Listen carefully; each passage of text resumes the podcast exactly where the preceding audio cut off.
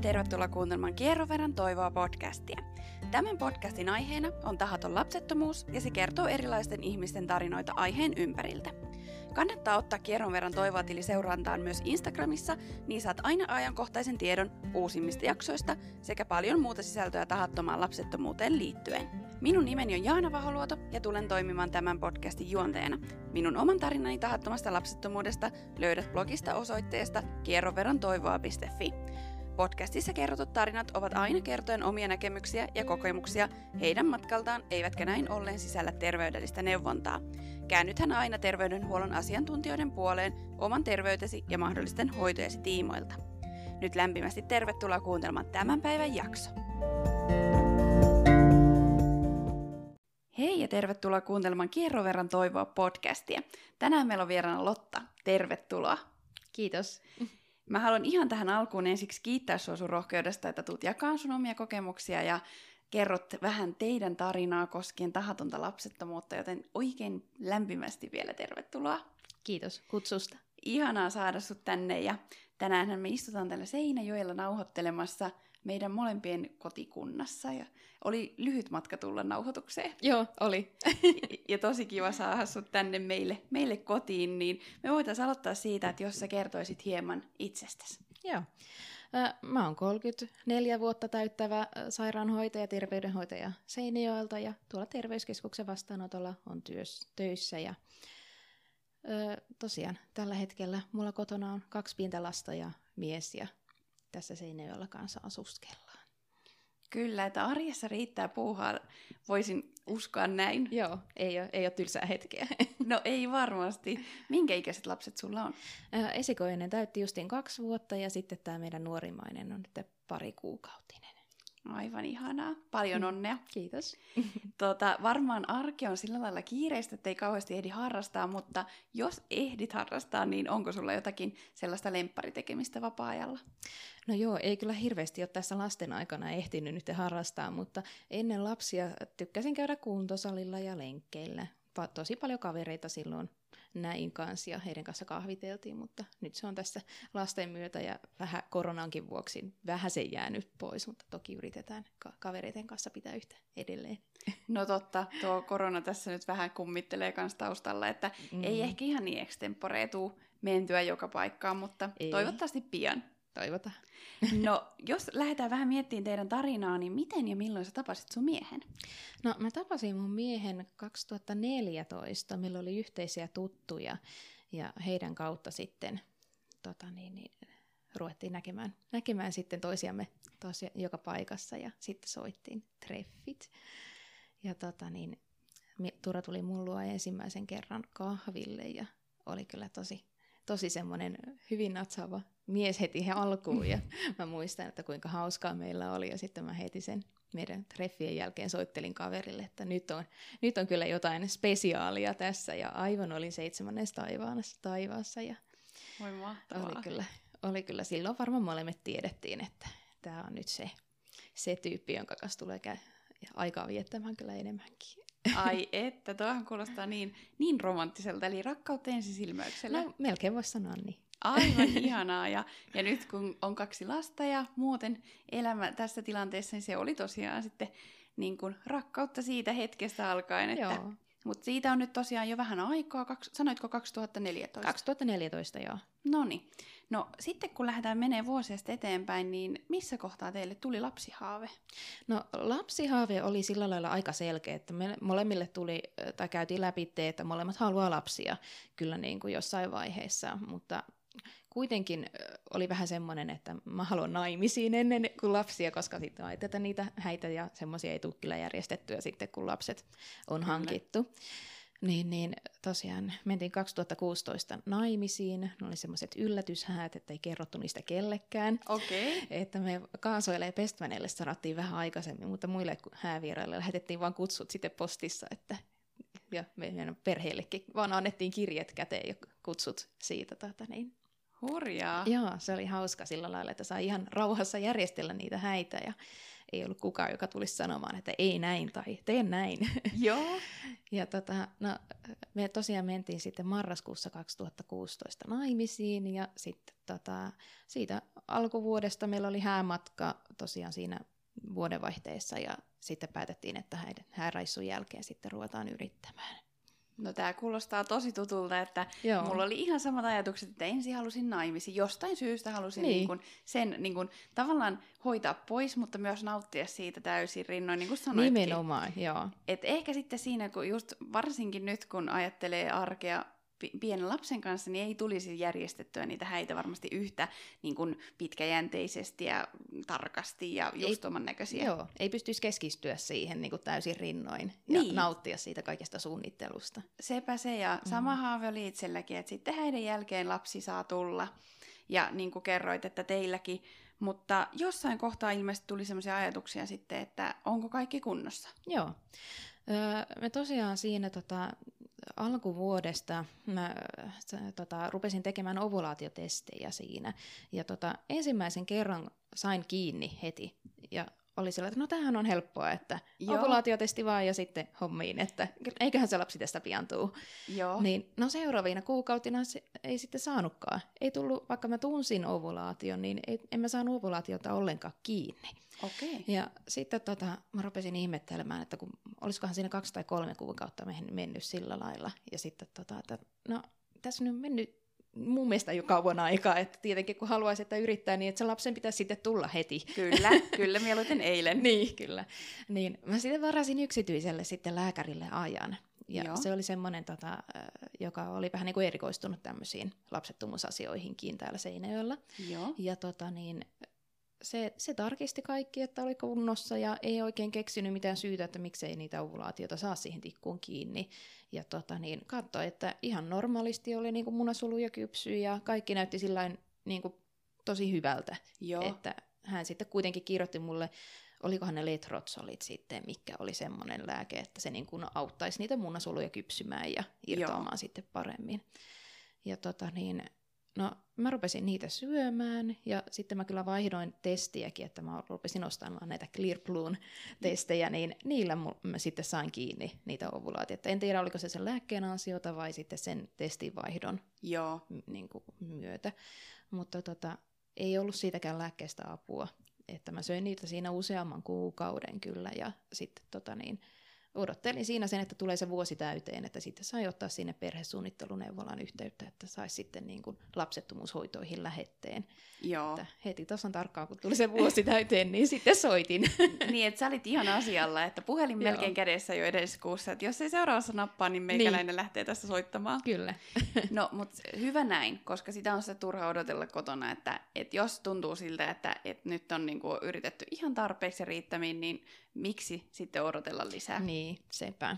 No minkälaisia ajatuksia teillä oli niin kuin pariskuntana sit siinä kohtaa, että oliko mies mm. yhtä niin kuin vauhdikas tässä juuri, että nyt ottaa heti yhteyttä vai oliko enemmän semmoinen toppuutteleva vai miten teillä oli ajatukset? No kyllä se varmaan oli hyvin samaa mieltä. No ehkä itse olin vähän semmoinen malttamattomampi Joo. siinä kyllä, mutta ja mies yritti olla sillä lailla, että no eihän tässä nyt mitään, että kyllä niin kuin varmasti saadaan lapsi jossain vaiheessa, mutta että kyllä sitten kun oli se vuosi tullut täyteen, niin kyllä hänkin oli sitä mieltä, että, että joo, soitan vaan sitä aikaa, että saataisiin se lähete sinne. Joo. Että tota, niin alkoi varmaan hänkin miettiä silleen, että jos nyt vuodessa ei ole tullut raskaaksi, niin kyllä varmaan niin kuin jossain voisi olla vikaa sitten. Niin, että voisi ainakin tsekata tilanteen, että mikä... Niin.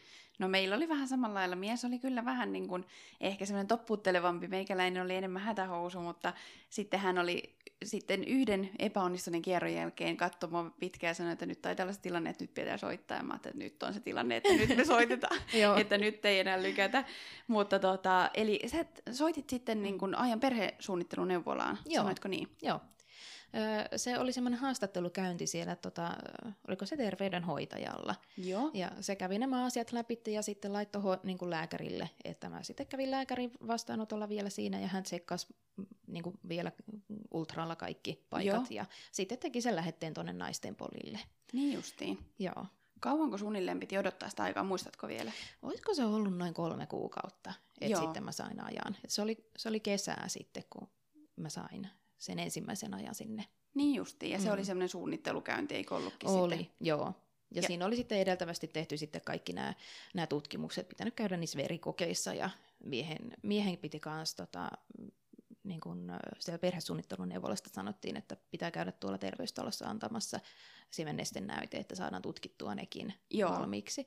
Ja ei ollut mitään poikkeavaa niissäkään, niin sitten sain niin kuin siellä nastenpolilla sitten niin kuin aloittaa sitten siitä vähän niin kuin nopeammin, kun oli sekin Kyllä. tutkittu jo valmiiksi. Joo, eikä tarvitse turhia odotella sitten, että, että niitä verikokeiden tuloksia, tai sitten sen siemennesten näytteen tuloksia, tai mitä Joo. muutakaan. Niinpä. Ja sitten toisaalta, jos niissä olisi jotain selkeää, niin sitten tiedettäisiin heti, mihinkä lähdetään, niin kun, mm. mitä lähdetään niin kun, yrittämään korjata tai auttaa tai mitä nyt milloinkin kellekin tehdään. Joo, niin... vaikuttaisi tosi paljon siihen hoitomuotoon. Että... Niin, että mm. tiedetään heti, että mennäänkö niinku suoraan syvään päätyyn vai aloitetaanko vähän niin. kevyemmin, että niin. jos nyt näin voi sanoa. Joo.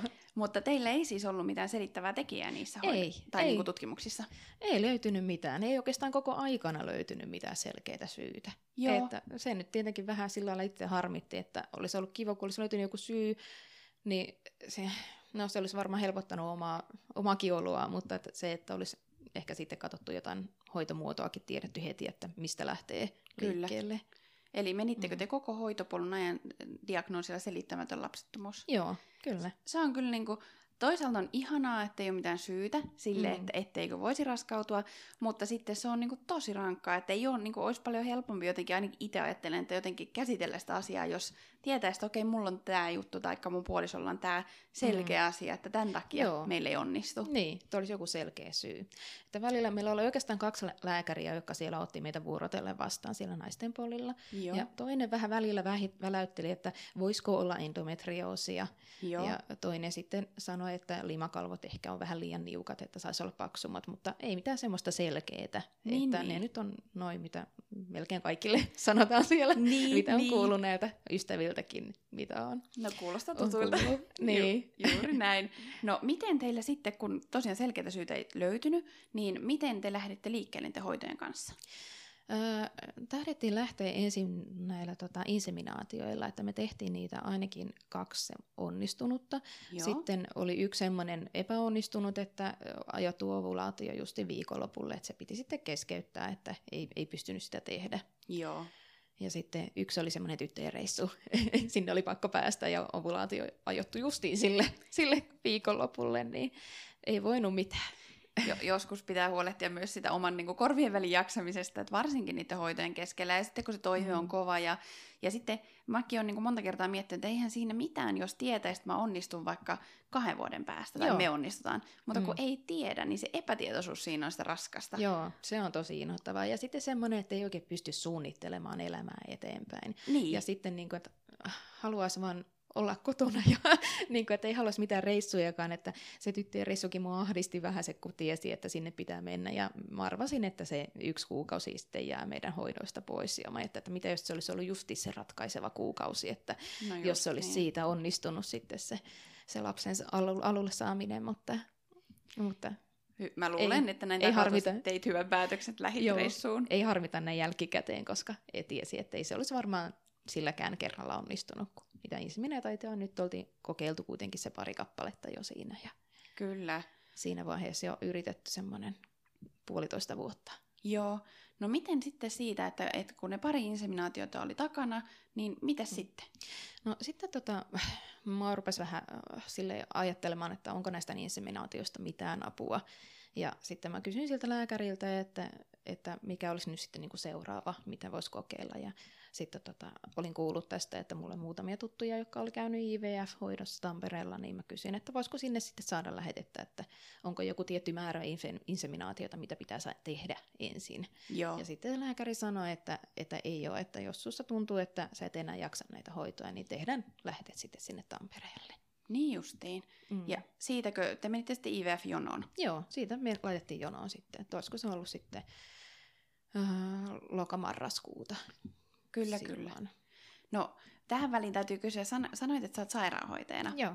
Niin kuin ammattispuolesta, niin miten näiden inseminaatioiden aikana, niin pitikö sun pistää itseesi jo hormoneita vai oliko se enemmän näitä tabletin kautta syötäviä? Ö, joo, siinä vaiheessa, kato, kun mä olin käyttänyt sitä letrotsolia jo silloin aikaisemmin siellä, kun mä olin saanut yksityiseltä ja olitin sitä kokeiltu parilla eri annostuksella, Joo. niin me aloitettiin heti niillä pistoshoidoilla siellä naisten polilla sitten. Eli Niin niin mä niitä pistelin jo useamman kuukauden. Et se oli tuttua sulle Oli, ennen joo. IVFääkin. Kyllä. Niin, kun tosi moni jotenkin aina jännittää sitä, tai ainakin itse jännitin silloin, mm. että jos tässä nyt niin mennään niin kun hoitoihin, niin se tarkoittaa sitä, että mun pitää pistää. Joo, Ja se on jotenkin sellainen iso mörkö ollut. Näin jälkikäteen miettii, että no ihan piece of cake, niin. mutta silloinhan se jännitti ihan kauheasti. Joo. Ja niin kun, nostan tosi paljon hattua ihmisille, kello on vaikka joku lääkitys, että pitää pistää niin aina. Nimenomaan. Et mm. sitten, niin kuin, että, että se on niin tavallaan silleen, että kun ei se ei ollut itselle tuttua ja oli neulakammoja ja vaikka mitä niin taustalla, niin se tuntui niin, niin huurialta ja Joo. kurjalta aluksi, mutta sittenhän siitä tuli tosiaan normaalia ja kaikille niille, jotka ehkä miettii, että pystyykö siihen, niin joo, kyllä pystyy. Et, Joo, kyllä- kyllä. ne on niin, niin pieniä ne neulat, että Kyllä. se ei oikeastaan tunnukaan sitten siinä vaiheessa, kun pitää pistää. Ja sitten se on se tavoite kuitenkin siinä niin Se. suuri, että kyllä sen tekee, vaikka, mie, niin kuin, vaikka olisikin kova nau- neu, neulakammo tai näin, mutta kyllähän monilla sitten opetetaan miehelle, että mies pistää sitten puolesta, jos ei mitenkään pysty. No juuri näin mm. Menisinkin kysyä seuraavaksi, että ilmeisesti itse pistit kuitenkin. Pistin joo. No kylmäskö yhtään alkuunsa vai lähtikö se Ei, sujuu? Kyllä se lähti aivan, aivan normaalisti. No sitten siinä tapauksessa, kun pääsit IVF aloittaa, niin ei ilmeisesti ollut lisäjännitystä ainakaan niiden neulojen takia, vaikka Mm. siinä pistetäänkin isompia määriä hormonia, niin miten se meni sitten se IVFn aloitus?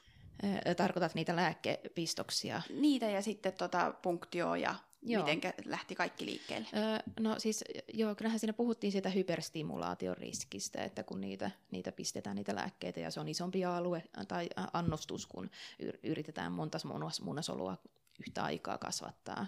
Kyllä. Mutta tota, ei, ei mulle ei tullut mitään oireita niistä oikeastaan. Tietenkin vähän semmoista paineen tunnetta tuntui, Joo. että kun tuntui, että munasarjat oli niin täynnä, Joo. mutta tota, ne meni, se meni aivan hyvin ne pistokset, ja sitten kun sieltä Tampereelle päästiin, niin kyllähän se tietenkin jännitti, että eihän nyt tuommoista toimenpidettä ole tehty itselle, enkä ole itsekään nähnyt niin kuin työssä mitään, mitään sen tyyppistä. Kyllä. Niin, niin, mutta hyvin se meni, että siellä sai kuitenkin ne kaikki esilääkitykset, pah- pahoinvointilääkkeet, kippulääkkeet, mitä kaikkea siinä mahdollisesti sai. Mulla on mennyt niin paljon ohitte, että mitä silloin saikaan, Joo. mutta, mutta tota, se punktio oli kyllä semmoinen, että siinä jännitti ja, ja tota, niin, niin, ehkä, ehkä tota, siinä oli semmoinen tilanne, että siinä mä pyysin niin kuin kipulääkettä vähän lisää kesken kaiken. Ja Joo. sainkin sitä tosi nopeasti, että siinähän kanyli oli kädestä, että sai sitten suoraan suoneen sitä, niin se vaikutti niin kuin heti. Joo. Että tota, en, mä, en mä koe sitä punktiotakaan kuitenkaan sitten niin pahana, kun siinä kuitenkin puudutettiin se kohdunkaula ensin ja Kyllä. sitten ruvettiin keräämään niitä munasaaria tai soluja. Niin. No mä muistan itse siksi kysyinkin tästä punktiosta, että Mm. mä olin kans googletellut, mikä nyt ei ole ehkä kaikkein järkevintä. Joo, niinpä. niin alle sitten, ja sitten kaikki mitä löytyi, niin oli jotain vanhoja keskustelupalstan tekstejä, että aivan karmeita ja hirveitä ja kauheita ja kaikkea, niin suosittelen kyllä, että ei kannata niitä googletella, että mulle jäi Joo. Myös tosi hyvä kokemus, ja että tosi vahvoissa lääkkeissä siinä ollaan, ja semmoisen, mäkin kovasti sanoin lääkäreille, että, että muuhun ei sitten vaikuta niin herkästi kaikki noi puudutteet eikä muut, ja että, että olin kovin huolissani siitä, että ehtiikö se nyt vaikuttaa sitten ja muuta, ja sitten vaan tunsin, kun sen lämmin humaus meni koko kropassa, että kyllä se ehti vaikuttaa sitten kuitenkin, ja Joo, kyllä ne huolehtii, että ei se ole semmoinen kivulias toimenpide. Kyllä, ja sitten helposti on kuullut tuon, että saa kyllä heti lisää, jos niin kuin sanoo pikkasenkin siihen suuntaan, että nyt ei ole hyvä. Niin, sepä. Ja se aika nopeasti ohitte kuitenkin. Juu, Että siis mä olet, oletin, että siinä olisi kestänyt tosi paljon kauemman aikaa, mutta kyllä se oli niillä osaava lääkäri, joka sen teki, että kyllä. musta tuntui, että se oli ehkä joku 50 minuuttia vaan, mitä mä olin siellä. En tiedä, mitä se aika oikeasti oli Joo. todellisuudessa, mutta Mulla on ihan sama Joo. muistikuva, että se oli nopeasti käveltiin vaan sinne huo- toimenpidehuoneeseen ja sitten oltiin jo oikeastaan tulossa pois sieltä. niin, Että se Mm. oli sillä hyvä. No kuinka, saatiinko sulta munasoluja? saatiin. Öö, mä muistan, kun me oltiin, sehän oli semmoiset verholossit, mistä me oltiin siellä. Juu, Niin mä kuulin tota sen toimenpiteen jälkeen, edell, siellä oli edellinen pa- pariskunta, siinä oli varmaan yksi tyhjä lossi meitä välissä ja sitten oli se toinen pariskunta, joo, niin niille tultiin sanomaan, että olisiko ollut, että viisi vai kolme munasolua saatiin joo. kerättyä. Ja sitten mä olin sillä, että no joo, että no kyllähän niin silläkin saa niinku aikaan kyllä, mutta että toivottavasti me nyt saataisiin vähän enemmän. Joo. Ja sitten tuli se hoitaja sanomaan, ja se tuli vähän kuiskaten mulle sanomaan, että 20. Sitten mä olin aivan, että herra jestas, niin monta, että miten voi olla mahdollista. Ja Joo. Tota, niin, niin, että sehän on ihan hurja määrä, että niin monta munasolu kasvanut yhtä aikaa tuolla, että ihmeet on tuntunut vähän paineen tunnetta vatsalla. Kyllä. Mutta tota, niin, sitähän se sanoi, että tämä voi tästä vähän laskea kuitenkin tämä määrä, että sitten kun näistä saadaan katsottua ja tutkittua paremmin, että kuinka moni on niistä kasvanut niin kuin tarpeeksi, että on kypsiä munasoluja ja Joo. näin. Että sitten myöhemmin, kun me mentiin sitten siihen alkion siirtoon, niin sitten hän selviskin, että olisiko niitä ollut kahdeksan sitten lopulta sitten semmoisia, jotka saatiin niin kuin hedelmöityttyä. Joo. Ja sitten niistä olisiko ollut pari sitten semmoista, joka ei sitten jatkanut kas- kasvua. Ja se on Että- kyllä ihan normaalia, että sinne matkalle jää aina niitä. Niin, sepä. Että olisiko meillä sitten niin kuin, tota, olisiko meillä jäänyt viisi alkiota sitten pakkaseen vielä Niin tämän justiin. tuoresiirron jälkeen. No sehän on ihan hurjan hienoa. Joo, niinpä. No, mulla on tämmöinen samanlainen muistikuva kanssa, että, että mä kuulin kanssa naapuri, naapurille, että tultiin sanomaan, että, että niitä oli muutamia niitä munasoluja, mä en enää muista tarkkaa määrää, mutta muistan, kun hän tuli kertoon se hoitaja mulle, niin hän kuiskas myös. Joo. Ja mä mietin jälkikäteen, että miksi se kuiskas. Mutta sitten mä mietin, että miten paska tunne olisi olla, jos olisi itse siinä vieressä ollut ja olisi saanut vaikka sen kaksi tai kolme munasolua tai Niin. ei yhtään Joo. niin kuin pahimmassa tapauksessa. Ja sitten naapurin sanotaan, että, että me, me esimerkiksi saatiin 17 munasolua, mikä on myös tosi iso Joo. määrä, niin että tuntuisi tosi kurjalta vielä, Mm. että kuulisi sitä naapuriin. Tuli niin hyvin, Niin. vaikkei niin. se itseltä olisikaan pois. Ei, joo. Mut justiin se, kun se, nämä on niin herkkiä Mm. juttuja sitten siinä tilanteessa, varsinkin kun on täysin hormoneissa ja odotus on niin kuin, tosi suuri ja muuta, niin, niin et ihan hyvä, että kuiskasivat. Joo, niinpä. Niin, niin. No päästinkin tuohon nyt sitten, että ilmeisesti mies oli käynyt antamassa oman näytteensä sille välin ja Joo. sitten saitte hyvin alkioita Mm. kokonaisuudessaan kahdeksan alukko yhteensä Joo, tuli. joo, jos ei nyt sitten nämä aivojen, äitiaivot on vähän sumentanut tätä muistikuvaa, mutta näin mä muistasin, että kahdeksan niitä oli suurin piirtein, jotka saatiin niin kuin hedelmöitettyä siinä koemaljalla. Niin justiin. Ja kaksi jäi matkalle, mutta y- sitten tehtiin tuoresiirto. Joo. Ja kävikö siis niin, että tuoresiirrosta tuli plussa? Joo, tuli heti siitä ensimmäisestä. Ai hurja! Siis menee ihan kylmät väreet jotenkin, Niin. että siis sehän oli ihan mahtavaa sitten, että päästiin heti siirtämään ja se plussa tuli heti Joo, siitä. kyllä. Vaikka oli kyllä sitä sanottu, että, että niin kuin ilmeisesti näissä pakastetuissa alkioissa on se onnistumisprosentti vähän suurempi kuin tuore alkioista. En tiedä, mis, mistä se johtuu, mutta näin, Joo. näin mulle jossain vaiheessa sanottiin, niin vähän mulla oli semmoinen skeptinen, että, että jos tämä ei nyt tästä lähdekään, että mä oon varautunut, että mä tuun tänne sitten uudestaan, mutta Kyllä. Toisaalta oli sitten myös se luotto tosi kova, että kun oli kuullut kanssa, niin kuin, että monilla oli lähtenyt jo he siitä ensimmäisestä, Joo. niin sitten jotenkin oli semmoinen luotto kova myös siihen, että kyllä tämä varmaan meilläkin nyt. Että, Siis vitsi. joo. Kyllä varmaan niin oli jännät paikat sitten, kun ensimmäinen alkio kuitenkin siirretty ja siinä ollaan, siinä ollaan virallisesti raskana, kunnes toisin todistetaan, Joo, niin. jos, jos niin kuin toisin todistetaan. Ja teidän tilanteessa, no koska teit raskaustestiin sitten? Äh, se oli äitien päivä. Ihan totta. Joo, joo. Että. Äh, olisiko se oikeasti ollut virallisesti, että olisi pitänyt pari päivää vielä odottaa siitä, Joo. mutta sitten en malttanut. Joo, no ymmärrän. Odotin, odotin tosiaan, niin mä tein, se oli, olisiko se ollut sunnuntai se äitien päivä silloin justi, ja tota niin, mä varmaan perjantaina tein sen testin ekan kerran, ja siinä oli aivan semmoinen, semmoinen niin hailuviiva kuin olla voi, että mä kaparille kaverille laitan viestiä, että onkohan tämä nyt vai ei. Että, mutta sitten ne sanoi, että kyllä mäkin tästä kuvasta näen, että siinä on pieni tuommoinen haamuviiva, Joo. että voisiko se olla. Ja mä ajattelin, no pitänyt odottaa vielä pari päivää, että voimistuuko se tuosta. Mutta mä maltoin olla sen lauantai tekemättä ja sunnuntaina sitten, niin se oli vahvistunut. Niin se oli niin vahva, että kyllä me oltiin sitten siitä varmoja, että se on. Ja Voi laitettiin sitten heti tota, niin, niin, kaverille viesti, että, että näin, on, näin on päässyt käymään. Ja kyllä kaverit oikeastaan tiesikin jo, että me ollaan noissa hoidoissa käyty. Joo. Ja tota, että meillä oli se siirto ollut, niin he tiesi vähän, vähän niin kuin odottaakin tämmöisiä uutisia, että joko, joko, joko puoleen tai toiseen. Kyllä. Mutta tota, äitien päiväkortteihin saatiin sitten kirjoittaa, että terveisin Turo ja Lotta ja plus kysymysmerkki. Voi hurja. Siis se oli ihana. Aivan ihana. Mikä päivä. Hän niinku keksi niinku loistavan päivän ilmestyä tikkuun sitten Joo, plussana. Kyllä. niin, niin, että niinku parasta. Ja sitten miettiä myös siinä, että seuraavana äitienpäivänä on erilaista. Että niin. kun kaikki vaan menee hyvin. Niin Joo. Aivan ihanaa. Ja sanoitkin tuossa, että oli, laitoitte kavereille viestiä, niin olitteko te monelle kertonut, että te olette hoidoissa? Mun läheisimmillä kaverille mä olin kertonut, että ollaan oltu, mutta en oikeastaan juuri kellekään muille. Ei me oltu perheillekään sanottu. Okay. En tiedä miksi, mutta justiin niin kuin, puhuin tästä yhden kaverin kanssa tässä hiljan, että tämä on semmoinen tapu, josta ei Kyllä. niin kuin puhuta. Ja en tiedä miksi, että sehän olisi ihan normaalia kertoa, että tämmöinen tilanne on. Ja ihmisetkin olisi ihana, kun ne tietäisi, niin ne pystyisi vähän niin kuin samaistua siihen tilanteeseen. Ja nytkin jälkikäteen sitten mä loppuviimein, olisiko loppuraskaudesta, kun mä sitten avasin suuni joskus kahvihuoneessa töissä, että on, on käynyt näissä hoidoissa Joo. niin, niin kyllä tota, niin, niin, he, heiltä sai sitten ymmärrystä ja he ehkä vähän sitten se ymmärsi, että kyllä me ollaan ehkä vähän huomattukin, että sä oot ollut vähän muissa maailmoissa ja niin kuin, että sai Niin. vähän selitystäkin sille, että miksi on ollut niin paha mieli ja semmoinen niin kuin poissa oleva.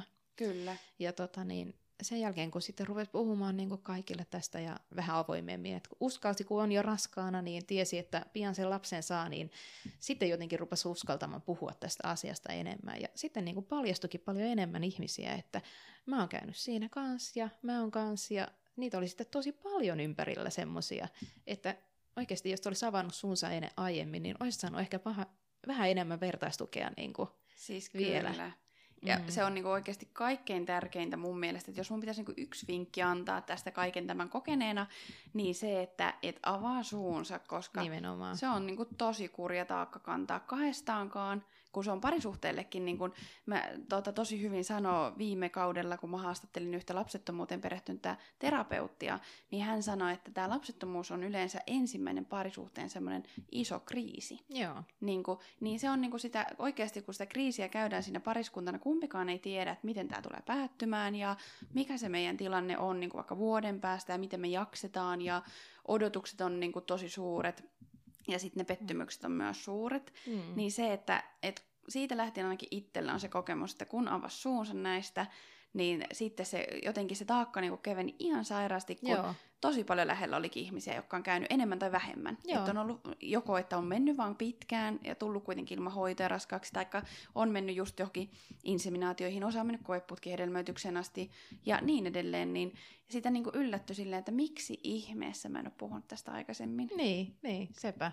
Mut en tiedä, onko siinä jotenkin semmoinen äh, häpeä tai joku semmoinen, että mä en, mä en vaan voi tulla niin kuin luonnollisesti raskaaksi, tai joku semmoinen, että Niin. kaikki muut onnistuu, mutta mä en. No ja siltähän se tuntuu sitten. Niin, niin. Niin kuin, eihän sitä, se on just niin kuin, kun tavallaan kun odottaa jotain, niin näkee pelkästään sitten, niin kuin, että näin pelkästään, joka, kaikki oli raskaana, kun joka paikassa näkyy raskaana Joo. olevia.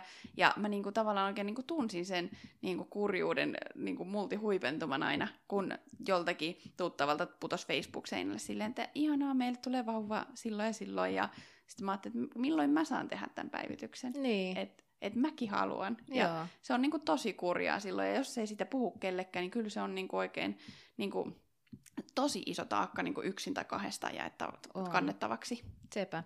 Joo, mäkin ajattelin, että mulla tulee näitä tuntemuksia, niin kun, että, että ei kestä niitä uutisia, että sanotaan, että on, on raskaana. Ja mä kestin niitä tosi pitkään. Joo. Että sitten oikeastaan sitten vasta, kun mä mentiin siihen IVF-jonoon, ja sitten kun meillä kesti silloin ehkä semmoisen kolme-neljä kuukautta ennen kuin me saatiin sitten aikaa, niin, niin se oli tosi pitkä aika, ja sitten se oli ehkä se, se odotusaika siinä, oli se ehkä kaikista raskain mulle, Kyllä. koska siinä ei, niin kuin, ei tapahtunut mitään. Jep. Oli tottunut siihen, että nyt sitten, no tästä kierrosta ei nyt tullut lasta, mutta että seuraavassa sitten taas yritetään ja on kaikkia niin kuin näitä inseminaatioita ja semmoisia. Nyt Joo. sitten ei olikin yhtäkkiä, että ei ollut mitään.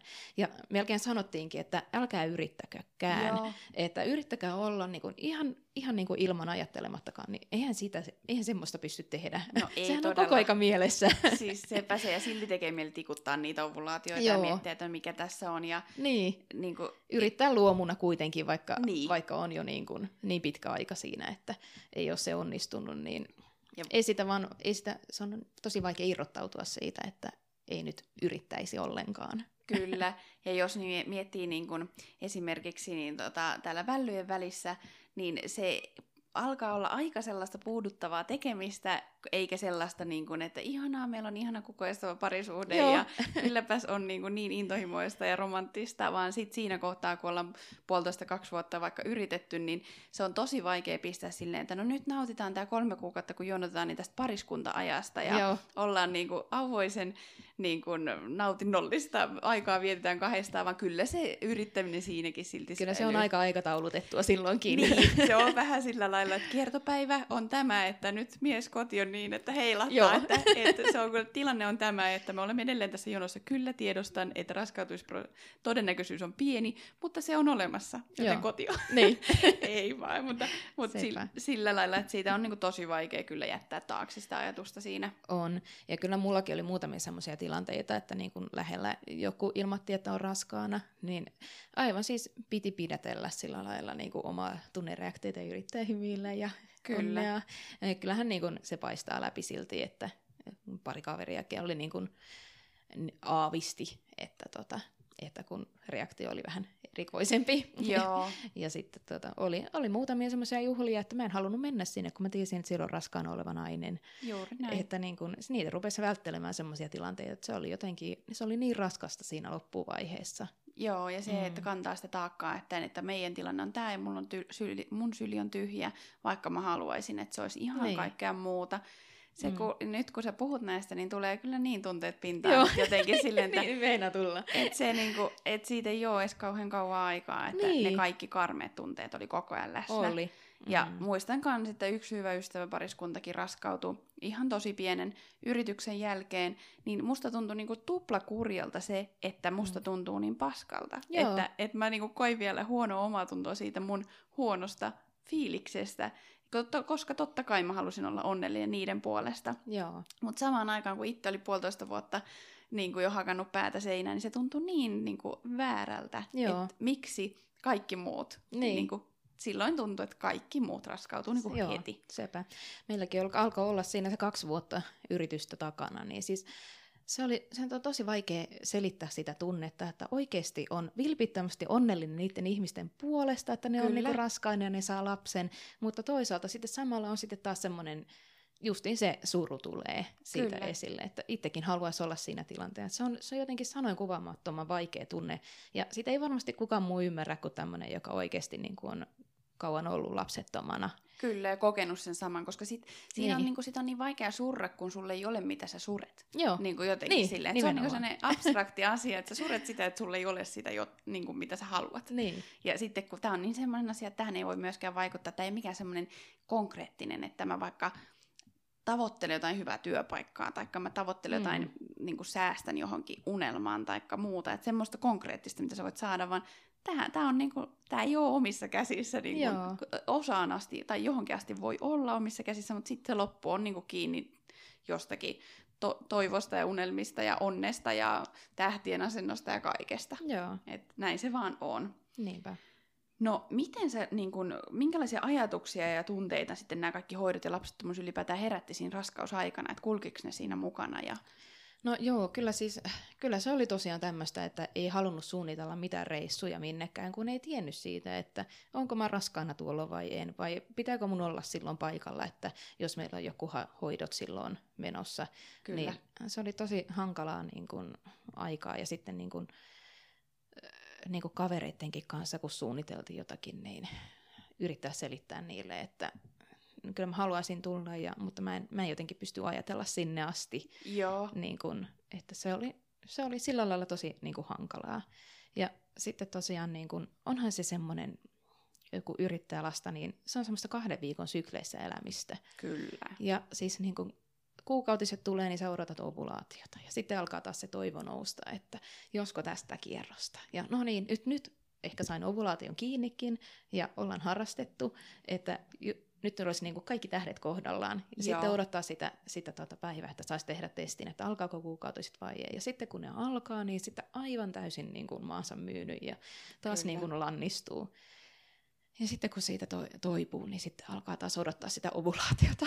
Siis alkaa taas se sykli alusta. Niin siis se, on, siis se on niin tosi pitkä aika odottaa niin kuin meilläkin pari vuotta sitä. Niin Kyllä. edetty kahden viikon jaksoa Siihen koko mahtuu ajan. niin kuin 24 kiertoa esimerkiksi, mm. niin se on niin kuin, siinä on niin kuin 48 kahden viikon jaksoa. Joo, Et toivoa on- ja pettymystä. Niin, Niin. niin. Siis niinku, ja se on niinku niin ylös ja alas se fiilis siitä siinä matkalla, että mä niin samaistun tuohon, että elämä ei kulkenut enää työvuorolistojen mukaan, ei. eikä Ei. niinku minkään muunkaan mukaan, vaan elämä kulki, kulki niinku kiertopäivien mukaan. Joo, koko ajan kytättiin kalenteria, että, Kyllä. Että, ja raskaussovelluksia tai tämmöisiä ovulaatiosovelluksia, mitä ne on, niin mulla oli se koko ajan. Mä selasin sitä monta kertaa päivässä jostain Sama. syystä, että niin kun, ja laskin sitä... sitä, että onnistuuko vai eikö, vai Niin. mikä päivä ja just Joo, näin. ja jos mä nyt tulisin raskaaksi, niin meidän lapsi syntyisi tuolla ja tuollain. Ja Joo, niin kuin, sitä jotenkin, niin kuin, se on, se on niin kuin ihan jatkuvasti mielessä se, se niin kuin lapsettomuus ja äh, raskaustoive.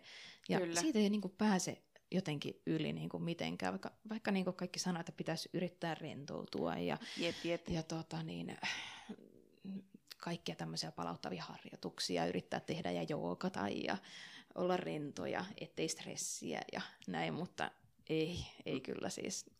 Mä muistan, että mä oon siis googletellut koko ajan kaikkea mahdollista tietoa, halunnut, mä lukenut kaiken mahdollisen, mitä netistä löytyy, Kyllä. kuunnellut kaikilta kavereilta jotain ohjeita, että esimerkiksi kreippimehua kun juot, niin kohdun limakalvo pakse- paksuntuu ja Joo. kevyt maitoonkin piti vaihtaa jonkin takia. Nyt en muista, mikä siinä oli se syy, mutta Joo. siis kaikkea mahdollista, vaikka tietääkin, että ne on ihan tämmöistä niin kuin tarua periaatteessa. Kyllä. Mutta että siis, kaikkea kokeili. Mä Ihan luulen, mahdollista. siis mä luulen, että ne ihmiset, jotka sanotaan, että, että ala meditoida ja joogata ja et vaan stressaa siitä ja lopetatte yrittämisen, niin- niin ne ei ole kyllä niitä, jotka on käynyt tämän saman polun läpi, koska Ei. mikään muu ohje ei nosta niin paljon niskavillaa kuin se, että, niin kuin, että lopeta stressaamasta ja älä ajattele sitä. Niin miten voit olla ajattelematta asiaa, mikä on niin kuin sun niin kuin ehkä siinä kohtaa siitä on tullut jo sellainen elämän tehtävä tavallaan. On, joo. Että se koko elämä pyörii sen ympärillä. Joo, siitä ei niinku pääse irti ollenkaan. Ja Mm. muistan myös kreippimehut ja sit piti juoda punaviiniä, että sitten se verenkierto olisi jotenkin otollinen sen alkion kiinnittymiseen. Joo, joo. Tämä, kun, ja sitten, että olisi tota, ö, kohdun napukka olisi niinku semmoinen rento, että sitten sinne niinku Joo. pääsee paremmin ne siittiöt. Ja, Oi, joo, että. että olisi hyvä, hyväkin olisi olla, että monet on sanonut, että joo, mä olin humalassa silloin, kun tämä on saanut alkuunsa, niin sitten, että joo, että kokeile sitä. Voi apua. niin, niin, joo. Ja nosta jalat ylös ja Joo. mitä näitä kaikkea. Niin. Voin luvata, että olen kyllä kokeillut kaikki. Ne mäkkärin ranskalaisetkin, mistä joku sanoi, että, tai niin kuin mo- monessa paikassa on lukenut, että niitä pitäisi syödä alkionsiirron jälkeen. Ahaa. Se vaikuttaa kiinnittymiseen, niin mä en muistaakseni hakenut mäkkärin ranskalaisia, mutta mä oon kuullut, että moni on. Joo, mä oon kuullut, mulla kaveri sanoi, että noita vinksejä pitäisi käydä syömässä. Me kyllä käytiin syömässä alkiosiirron jälkeen vinksit. Aika hyvä. No niin, jos joku kuunteli tätä, niin jos et tätä ollut vielä kuullut, niin Joo, vinkseille. taas yksi vinkki lisää. Yksi vinkki lisää. No, miten sitten, kun sä olit raskaana Mm. ja selkeästi niin kun testi oli positiivinen, niin kulkiko sit siinä, ne, vaikuttiko se niin lapsettomuustausta siinä se raskauteen? Äh, No siis, äh, kyllä varmaan sillä, no, no mitäköhän mä sanoisin, että mä olin tietenkin ihan onnellinen kukkulailla ja Kyllä. sitten tota niin, että ei niinku, sitä rupesi heti tietenkin hamstraamaan kaikkia lasten juttuja, vaikka ensin mä vannoin, että rakenneultraanasti odotan ennen kuin esimerkiksi lasten vaunuja tai mitä hankitaan, mutta. Kyllähän nekin tuli hankittua ennen sitä jo. Ei Joo. vaan malttanut, että sitä jotenkin, ja haluskin ottaa kaiken irti siitä, että vihdoin mä Kyllä. oon tässä tilanteessa. Mutta tota niin, että kyllä se tota, oli semmoinen luotto sitten siihen raskauteen, että vihdoinkin kun tuli raskaaksi, niin mulla oli semmoinen olo, että ei tässä ole mitään hätää, että tämä lapsi on ihan terve ja niin kuin, Joo. kaikki on niin kuin ok, että ne oli kaikki ultrat ja kaikki semmoista, oli vaan semmoista oikeastaan, että mä pääsen näkemään tämän lapsen. Voi Et se oli niin kuin ihana, että mulla ei ollut semmoista pelkoa ollenkaan, että sitten niin kuin, se oli semmoinen kova luotto, että nyt kaikki on ok. Joo. Oli niin kauan odottanut ja kun se vihdoin oli plussa se testi, niin Nyt se on siellä Niin, sitten. niin. Joo. No onpa ihanaa, koska sitten on kuullut myös niitä tarinoita, että se koko raskausaika menee siihen huolehtimiseen. Ja, joo, ja itsekin ehkä jonkin verran sit syyllistyin kanssa siihen murehtimiseen, mutta Mm. toi on ihan parasta. Ja mä muistan myös ton, että aluksi oli, että ei mitään hankintoja. Joo. tehdä tiettyä aikaa aiemmin, mutta sitten mä sanoin jossakin kohtaa, että me ollaan nyt tässä pisteessä ja mä otan kaiken ilon irti siitä, että mä tiedän, että milloin tahansa voi tapahtua mitä tahansa, Mm. mutta että tänään meillä on nyt tämä tilanne näin, ja että nyt mä nautin siitä. Joo. Et ihan sama, mitä tulevaisuus tavallaan tuo, no ei nyt ihan sama, mutta silleen, että mä nautin nyt tänään tästä, kun ei kukaan huomisesta tiedä. Joo, joo. Että sillä mennään. No, miten niin tota, tämä koko lapsettomuus vaikutti teidän parisuhteeseen? Ö, siis saan voisi sanoa, että on niin kuin paremmin Joo. kuin voi ollakaan, kun että eh, se oli semmoinen yhteinen kokemus ja niin kun oltiin molemmat siinä yhdessä, niin meidän parisuhde on oikeastaan vaan parantunut ja lujittunut tämän myötä. Että vaikka tietenkin oli niitä semmoisia, että tuntui kun itse tietenkin näitä kantaa näitä ajatuksia eikä pääse niistä ajatuksista yli, niin tietenkin välillä puhuttiin sitä ja tuntui, ettei mies mur- murehdi niin paljon, mutta mä luulen, että se on vähän kaikilla sama, Kyllä. sama juttu. Että tota, kyllä, kyllä se kyllä niin kuin, mies oli mukana ja juteltiin kaikesta, että yhdessä tota, niin, käytiin tämä asia läpi. Niin. Joo. Ja se on, kun se on niinku se yhteinen juttu, että totta kai se on kriisi, mutta myös mm. se, että tämä on niinku meidän selviytymistaistelu. Joo, joo. Että onhan sitä kuullutkin, että nämä on ollut joillekin niin rankkoja kokemuksia, että sitten on niin parisuhdekin voinut huonosti tai jopa Kyllä. ero on tullut tai näin, mutta meillä vaikutti ihan päinvastoin, että Joo. se oli vaan semmoinen lujittava tekijä. Tosi mahtavaa. Mm. Mm. Tiedätkö sä, että oliko siihen joku syy, että miksi se teillä toimi, tai niinku toimi tämmöisenä luittavana tekijänä, että oliko se just se puhuminen vai mikä? En, en osaa oikein sanoa tuohon, että mikä. Joo. No, meillä on muutenkin semmoinen hyvä parisuhde, että ei juuri oikeastaan riidelläkään. Joo. Että, että tota, puhutaan, puhutaan asioista sitten, kun on semmoista jotain asiaa, mikä pitää käydä läpi. Joo. Niin ehkä se, ehkä se oli sitten semmoinen, että välillä piti vain ottaa ne asiat pöydälle ja kertoa, että nyt mä haluan jutella näistä asioista. Tai, tai sitten just, että mies näki, että kuinka paha olo mulla oli tai oli vaikka itkunen päivä, niin kyllä, se huomioi silloin, silloin sitten hyvin. No, silloin sitten käytiin, parasta. käytiin niitä asioita läpi, niin kyllä se sitten helpottikin, kun sain ne vaan purkaa jollekin.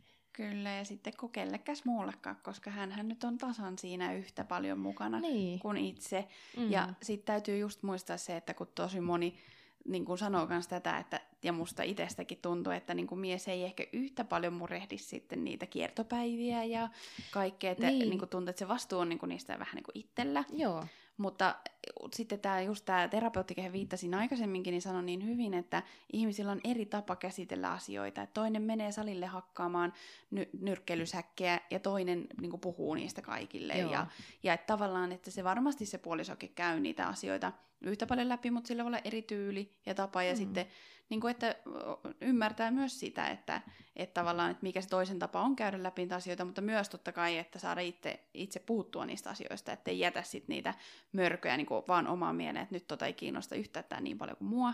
Kyllä Joo. mä myös hyvin toin ainakin ilmi senkin, että nyt musta tuntuu siltä, että mä vaan hoidan näin, niin silloin toinen aina, että okei, että mistä mä voin ottaa koppia. joo, joo, kyllä meilläkin tietenkin noita tilanteita, että eihän se nyt vaan ruusuilla tanssimista ollut Niin. tietenkään. Kyllä. Et, että kyllähän se on tosi paljon, tuntuu ainakin, että se on naisen vastuulla vähän sen Niin pitää kun- kirjaa ja Niin. semmoista, että niistä päivistä kiinni, että mitkä on otollisia, että pitäisi vähän se peittoa heilutella. Niin. Ky- kyllä silleen, niin kuin, että, että vähän aikaisemmin kuin töistä kotiin tänään, kiitos. Niin. Että, tai mutta kyllähän niin kuin hoidoissakin, koska ne kaikki piikit ja kaikki muut pistetään naiseen. Joo, nimenomaan. Että miehen tarvii antaa ma- mahdollisuuksien mukaan ehkä pari näytettä. Kyllä, niin totta kai se niin kuin vastuu on niin kuin väkisinkin sitten siinä naisella. Joo, niin. Et siinä kannattaa keksiä keinoja sitten, että miten jakaa vähän sitä vastuuta, että se Mm. tuntuisi, niin kuin, että molemmat sitten panostaa yhtä paljon. Niin, sepä. No, missä kohtaa teille tuli sitten niin kuin haave lisää perheenlisäystä saada, tai pikkusisaruksesta, vai ehtikö sellaista tulla? No kyllä meillä oli selkeä, selkeä, että toinenkin lapsi vielä hankitaan jossain vaiheessa. Joo. Ja tota, ei me nyt alun perin sitä ajateltu, että koska se olisi. Mutta tota, tosiaan kun tämä meidän esikoinen syntyi sitten kiireellisellä sektiolla lopulta, niin, Joo. niin siinä oli sitten se, että vuosi pitää odottaa, että saa kohtu parantua, että ennen kuin tulee uudestaan raskaaksi. Kyllä. Ja tota niin, no sitten tietenkin kun se alkoi se vuosi lähestyä, niin sitten ruvettiin vähän miehelle väläyttelemään, että pitäisikö pikkuhiljaa ruveta yrittämään, että jos kestää taas niin kauan, Kyllä. että, että tuskin se nyt tuleekaan niin kuin heti. Joo. Että, että meillä, meillä kestää useampi kuukausi, että jos me nyt ruvetaan yrittämään, niin sitten ehkä puolen vuoden sisällä voitaisiin olla, että jo, tai riippuen, että kuinka pitkät jonot sinne naisten klinikalle sitten on, että pääsee sinne alkion siirtoon uudestaan. Kyllä. Ja tota niin, mutta meillä oli selkeä, että halutaan kuitenkin yrittää luomuna ensin muutama kuukausi ja sovittiin, että, että tota niin, tämä kevät ensin yritetään ja sitten soitetaan sinne, Joo. sinne sitten tota naisten polille. Ja tota niin, niin, se oli jotenkin mulla niin vahva se, se ajatus, että, että tota, ei tämä ei tää luomuna tuu, Joo. että, tota, että soitetaan. Että mä, mä odotin vaan sitä kevättä koko ajan, että, että sitten mä soitan. Joo. Ja tota, sitten tota, niin, yhdeltä tutulta sitten kyselin, että tota, kun se oli tullut raskaaksi ja tiesin, että hän on käynyt IVFssä ensimmäisen kerran, että, että sitten laitoin viestiä, että ootko sä saanut luomuna vai, vai kävitkö sitten tota Tampereella uudestaan Alkion siirrossa. Ja hän sitten sanoi, että oli käynyt Tampereella Joo. ja tota niin, että se, ei sinne ollut pitkä jono silloin, että he pääsi sinne melkein saman tien. Niin Okei. sitten mä ajattelin, että no joo, että, että no ehkä mä nyt vielä tämän kuukauden ja sitten soitetaan. Joo. niin, niin. No eipä sitä soittoa tarvinnut koskaan sitten tehdäkään, että se, olisiko se ollut toinen vai kolmas kierto, kun sitten sai positiivisen raskaustehdin tehdä ihan yllättävästi, että ihan luomuna sitten tuli. Wow. Niin olihan se, olihan se kyllä mahdoton yllätys, että ei ollut osannut varautua siihen ollenkaan. No ihan varmasti oli. Oliko se tikuttanut jotain ovulaatioita niin Joo, siinä? kyllä mä tein siinä sitten ovulaatiotestejä ja, Joo. ja tosiaan niillä paremmilla testeillä sitten sain sen, sain sen sitten aina kiinni, että tiesi, että nyt on ollut tähdet kohdillaan. Joo, ja sen verran tietysti niin kuin, tavallaan Mm. semmoista yrittämistä siinä, että vähän tiesit, että koska, koska nyt olisi otollinen aika Joo. sitten. Joo. Joo, kyllä. Mutta tosiaan, että kun ei se ensimmäinen kuukausi ja oliko se toinenkaan, että to, toiminut, niin sitten tietenkin alkoi taas tulla ne vanhat tunteet pintaan, että ei tästä, Kyllä. ei tästä tule taaskaan mitään. Niin, että Mutta kuitenkin se oli vähän eri, kun oli se toinen lapsi jo siellä, että onneksi meillä on jo tämä yksi. Kyllä. Että jos, jos ei missään vaiheessa saataisikaan toista, niin meillä, meillä on sen tässä tämä ihana esikoinen, kyllä. esikoinen olemassa. Et sillä lailla ei ehkä ollut niin kovaa semmoista stressiä siitä toisen yrittämisestä, kuitenkin, Joo. kun eli sitten sen va- toisen vauvan kanssa siinä. Niin, siinä että hän on sitä. ollut kuitenkin aika pieni vielä silloin sitten. Niin, niin vu- Et- vuoden. Niin, että siinä on niin ollut kuitenkin kädet täynnä niin kuin silloinkin jo, Joo. että, että hommaa ja vauhtia piisannut. Niin, silloin ehkä, ehkä ollut silleen aikaa niin ajatella Niin. niin. niitä asiaa niin paljon kuin sitten silloin, kun ei ollut vielä lasta. Et Että silloin ei käynyt monta kertaa katsomassa siellä sovelluksessa, että mikä päivä niin No kun... silloin mulla ei edes ollut sovellusta käytössä. Hertsi. Niin. Eli okei, okay, joo. No tä- tämähän kuulostaa tosi hyvältä ja tosi rennolta jo verrattuna sit siihen no edelliseen. Joo, että... joo. Oli, oli, oli kyllä ihan erilainen Joo. kyllä fiilis. Mutta tosiaan ehkä mä tien, tiesin, että mä vaan odotin sitä, että mä soitan sinne naisten polille, niin Kyllä. sitten mä en jotenkin ottanut sitä alkuvuodesta niin semmoista stressiä tai semmoista. Jos, Ku- Kuulostaa kyllä tosi hyvältä. Niin. Tästä melkein päästään siihen, että kun vaan lakkasi stressaamasta, niin sitten onnistui, mutta ei, ei sanota sitä Ei tässä sanota podcastissa. sitä. Joo. Joo. Se kuulostaa liian, liian kliseiseltä. Niin. No, tota, no oliko se raskaana olo jotenkin erilaista sitten, tämä toinen? Oli, oli tämä toinen, kun tietenkin sitten oli, että tämä tuli nyt luomuna, niin apua, onko tässä nyt kaikki hyvin? Joo, voi että. Mu, joo, se oli, niinku, tämä oli paljon stressaavampi tämä raskaus, tämä toinen sitten. Okei. Että mulla tuli tämän kohdalla sitten semmoinen, että vähän jännitti sitä niskaturvotusultraa ja rakenneultraa. Että, Joo. ja ehkä siinäkin, että kun nyt tämä meni niin kuin normaalin kaavan kautta, niin ei ollut sitä varhaisultran niin kuin raskauden ultraakaan, mikä Aivan. sitten oli aina sen IVFn jälkeen tietenkin tulee sillä naisten polilla se käynti, että katsotaan, että onko siellä edes mitään elämää niin kuin olemassa, vaikka testi on plussa, Kyllä. että näkyykö sykettä ja näin, niin, niin tota, nyt ei ollut sitä, että piti periaatteessa odottaa sinne niskaturvotusultraan, Hurjan vaikka aika. meillä onneksi, onneksi täällä Seinäjoella oli sitten tosiaan on ultra, että ainakin mulla on aina katsottu sitten siellä ensimmäisellä käynnilläkin siellä, Niin neuvolassa. niin neuvolassa, että, Joo. että on, onko siellä mi- mitään siellä kohdussa. Että Kyllä. sen kyllä niin kuin näki, mutta että se oli pitkä aika odottaa sitten siihenkin. No uskoon. Hurjalta kuulostaa juuri, kun mäkin olin kaksi kertaa varhaisultrassa ja silti vielä Joo. neuvolassa ja joka kerta oksetti ja ällötti ja Joo. ahisti ja jännitti. niin. niin 12 viikkoa on tosi pitkä aika odottaa. On, on. Sepä. Se semmoinen epätietoisuus, että on, on, onko oikeastaan, onko tämä niinku totta? Kyllä. Että se oli jotenkin niin epätodellista, että tämä tuli periaatteessa näin helposti, niin. että ihan, ihan käsittämätöntä. vaikka ihan kyllä tarpeeksi pitkän tien olette käynyt kyllä niin kuin koko lapsettomuuspolun, kun miettii, niin olitte ihan todella ansainnut tämän helpomman Joo. raskaaksi tulon kyllä tässä, että ei niin kuin yhtään, yhtään siitä kannata Niin. miettiä. Sepä. Ja vaikka mullakin niin kun toi äitiysneuvolassa toi kätilö, meillä on aivan ihana, ihana kätilö siellä jo esikoisen aikana, niin se Joo. kyllä sanoi sitten, että vaikka te oottekin saanut tämän ensimmäisen nyt IVFllä, niin paljon niitä on semmoisia tapauksia, että se toinen tulee sitten niin kuin luomuna, Joo. että huolehdi ehkäisystä sen ensimmäisen vuoden ajan. Ja tota niin, no mä olin vähän no niin vissiin. Joo. Mutta tota, näin, näin vaan meillekin kävi sitten. Vaikka mä en, mä en uskonut sitä missään, missään vaiheessa, en edes silloin, kun teki sen testin, että, Niin, että pitääkö onko paikkansa? positiivinen testi, niin silti kyllä oli vähän semmoinen, että onko tämä onko tää totta. Teitkö Voiko meille käydä näin? Niin, no sitä justiin, että, että se on varmaan tosi semmoinen tunne, että puhutaan jonkun toisen elämästä, että Niin. vai onko tämä niinku mun elämää. Niin, justiin tämmöistä, niin kuin ajatteli silloin ennenkin, kun rupesi äh, niin kuin ensimmäistä raskautta haavailemaan, niin oli kuullut, että joillakin on vaikeutta tulla raskaaksi, mutta ei meille. Se on aina, ne on aina joku muut. Kyllä, Niin sitten kun se osuukin omalle kohdalle, niin joo. mä niin muistan ton, koska mä, mä olin niinku kuullut kyllä, että on ihmisiä, jotka kärsii lapsettomuudesta, mutta ei tietenkään me, koska ollaan nuoria terveitä Joo, niin. aikuisia, että miksi se nyt meille osuisi. Mm. Mutta niin se vaan käy, että niin kun joillekin se aina osuu, eikä se, ja se ei ole niin kuin välttämättä mitään syytä siihen. Niin. Mutta että niin kuin tekin olette kulkenut siellä selittämätön lapsettomuusdiagnoosilla, niin periaatteessa kun ei ole ollut myöskään mitään estettä sille luomuraskautumiselle. Niin, niin, sepä. Joo, kyllä mä muistan, kun mä kävin sitten siellä, oliko se niskaturvotus ultra se ensimmäinen, kun kävin, kävin äitiyspolilla ja sitten selitin, että, että tota, ensimmäinen tuli sillä IVFllä. Joo, Niin kätilö vaan meinasi, että sulla oli vaan putket vähän ruosteissa. voihan se olla Niin. justiin näin, että että nyt ne on niinku periaatteessa auenneet ja on raskaus koettu, niin nyt sitten se toinen voi tulla helpommalla.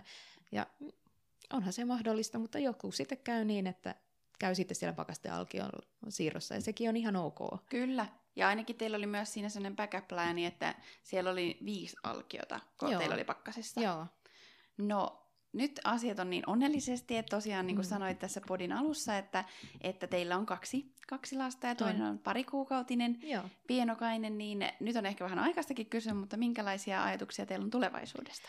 No, no tota, ehkä tämä toinenkin synnytys vaikutti siihen meidän lapsi, lapsi tota, suunnitelman, että alun perinkin kyllä ajateltiin, että kaksi lasta on se meidän luku, mutta Joo. aina on ollut vähän semmoinen takaraivolla, että mitä sitten, jos joskus haluaisikin vielä sen kolmannen. Kyllä. Mutta tota, nyt sitten tämä toinenkin synnytys meni, meni vähän rankanpuoleiseksi, että hätäsektiolla sitten synnyt, synnytettiin, niin, niin se toipuminen oli jotenkin vi, vielä niin kuin raskaampaa sitten, kun oli se taapero kotona ja sitten tämä pieni vauva ja sitten Kyllä. on ne nostorajoitukset eikä saanut sitä taaperoa nostaa, niin se oli jotenkin tosi rankkaa, kun ei voinut ottaa syliin sitä pientä ja niin. näin, niin se oli tosi vaikeaa, kun oli se maha, maha kipeä, niin, niin, niin jotenkin on tullut vähän semmoinen, että mä en niin jaksaisi enää, koska nyt kun on kaksi sektiota takana, niin sitten kolmaskin on se automaattisesti sitten sektio. Totta. Niin se olisi taas se leikkauksesta tota niin, toipuminen sitten edessä. Niin, Kyllä. Ja sitten silloinkin on jo ne kaksi lasta. Et sitten olisi kolmaskin lapsi, niin kuinka sitten sitä jaksaa taas sitten siitäkin selvitä, mutta toisaalta nyt sitten kun mietti siitä, että on neljä viikkoa kuoli raskaudesta tai synny- synnytyksestä takana, niin sitten alkoi jo olla se elämä ja olo helpompaa, niin nyt on ollut sitten taas, kun on normaali olo, niin eh, ehkä taas aika kultaa muistot, että Kyllä. meillä ehkä jää vähän kysymysmerkiksi sitä tämä, että tuleeko vielä kolmas vai ei, mutta ehkä se on sitten joku iltatähti, jos, jos on tullakseen. No me voimme hyvin jättää tämän avoimeksi, Joo. tämän kysymyksen, että se sallittakoon tässä vaiheessa. Että, Niin. ja sehän on aika jännä tilanne, että kun teillä on niitä alkioita siellä pakkasessa, Mm. ja, ja tosiaan niin kun on onnistunut myös tämä luomuraskaus, niin siinä on niin monta sellaista niin kuin mietittävää juttua. Että, et, Joo. muistaakseni mä oon joskus kuullut, että kolme vuotta niitä säilytään, niitä alkioita siellä, ja sen jälkeen niitä jatketaan sitä säilytystä, jos vaan haluaa, niin kuin Joo. ilmeisesti maksua vastaan. Joo, joo, näin mä oon ymmärtänyt kanssa. Joo. Että tietenkin ollaan nyt kauheasti mietitty, että mitä me niillä alkioilla tehty, kun tehdään, kun me oltiin varauduttu, että me käytetään ne itse. Kyllä, totta kai. Että nyt niitä on sitten siellä ja ollaan pohdittu, että pitäisikö ne vaan luovuttaa ja jättää sitten tota, katsomaan, että jos tulee kolmas, niin sitten se tulee luomuna, jos Aivan. tulee. Joo. Että antaa vähän niin kuin kohtalon käsiin sen. mutta tota, siihen munasolujen luovuttamiseenkin vaikuttaa niin paljon eri asiat, että, että tota niin, niin alkioiden niin kuin, kans luovuttamiseen. Että... Niin, niin, nimenomaan tarkoitin Juu. siitä alkioiden luovuttamiseen, että jo, olisi toisaalta ihana luovuttaa ne joillekin, jotka oikeasti kamppailee näiden samojen asioiden äärellä, että Kyllä. haluaisi oikeasti sen lapsen, että varmasti saisi ne lapset niin kuin hyvän kodin no, ja aivan varmasti. Niin, rakastettuja ja odotettuja, mutta sitten siihen vaikuttaa taas ne, että nämä lakipuolet, että eikö se ollut näin, että sitten kun ne täyttää 18 vuotta, niin niillä on oikeus tietää, kyllä. saada tietää, ketkä on niiden oikeat vanhemmat, että sitten se kyllä ihan jännittäisi, jos joku kovuttaisi joskus ovelle, että kyllä. mä oon teidän biologinen lapsi.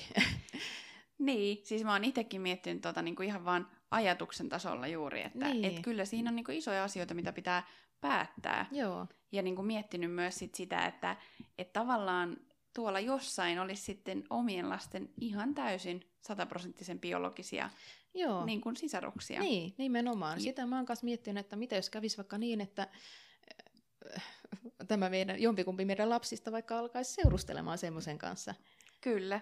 No tätä juuri on samaa miettinyt mietin, että selviäisiköhän se koskaan sitten, että, niin. että miten se menisi, mutta, mutta tosi paljon nostan hattua heille, jotka luovuttaa alkiot, että niin siis, mieletön lahja. On, siis ei parempaa lahjaa voi antaa toiselle. Niin, ei mm. munkaan mielestä, että mä en keksi niin kuin mitään suurempaa, mitä voisi antaa, kuin, niin. ja mitään niin kuin tärkeämpää, minkä sä voit luovuttaa itseltä jollekin niin. tuntemattomalle ihmiselle. Kyllä, niin. sepä.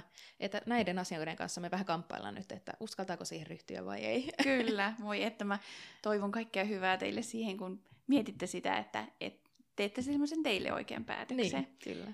No viimeisenä kysymyksenä mä haluaisin kysyä, että mitä vinkkejä antaisit muille, jotka on ehkä nyt tällä hetkellä lapsettomuushoidossa tai sitten vasta niin kun harkitsee niitä? Mm. Se kaiken ajan on se vertaistuki. Että kyllä oikeasti, että avaa se suu ja kerro joillekin, koska saattaa tulla ihan lähipiiristäkin joitakin ihmisiä, jotka on käynyt sen saman. Niin se helpottaa oikeasti tosi paljon sitä, että joku on käynyt ne hoidot ja pystyt juttelemaan, että mitä, mitä ne on käynyt läpi, minkälaisia tunteita ja minkälaisia hoitoja. Kyllä. Niin se, sekin on, niin kuin, vaikka tietenkin kaikkien hoitosuhteet on erilaisia, että minkälaiset hoitomuodot heille valitaan niihin lapsettomuushoitoihin, mutta että vähän tietää, että kuulee edes, että minkälaisia toisilla on ollut. Kyllä. Ja jos ei löydy lähipiiristä, niin kyllä ilmeisesti löytyy Facebookista ja kaikista näitä tämmöisiä ryhmiä, mikä sitten liittyä, niin... Ehdottomasti. Mm.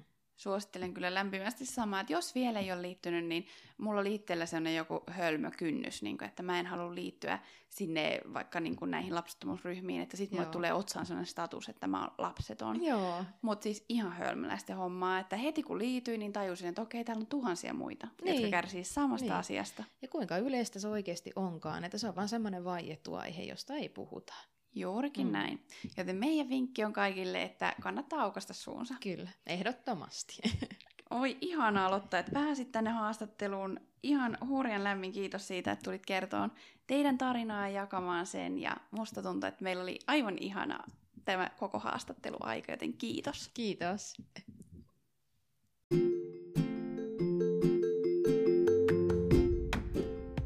Kiitos paljon ajastasi, kun kuuntelit tämän päivän jakson. Jos pidit kuulemastasi, niin jaathan sitä muillekin ja samalla yhdessä lisätään tietoisuutta tahattomasta lapsettomuudesta.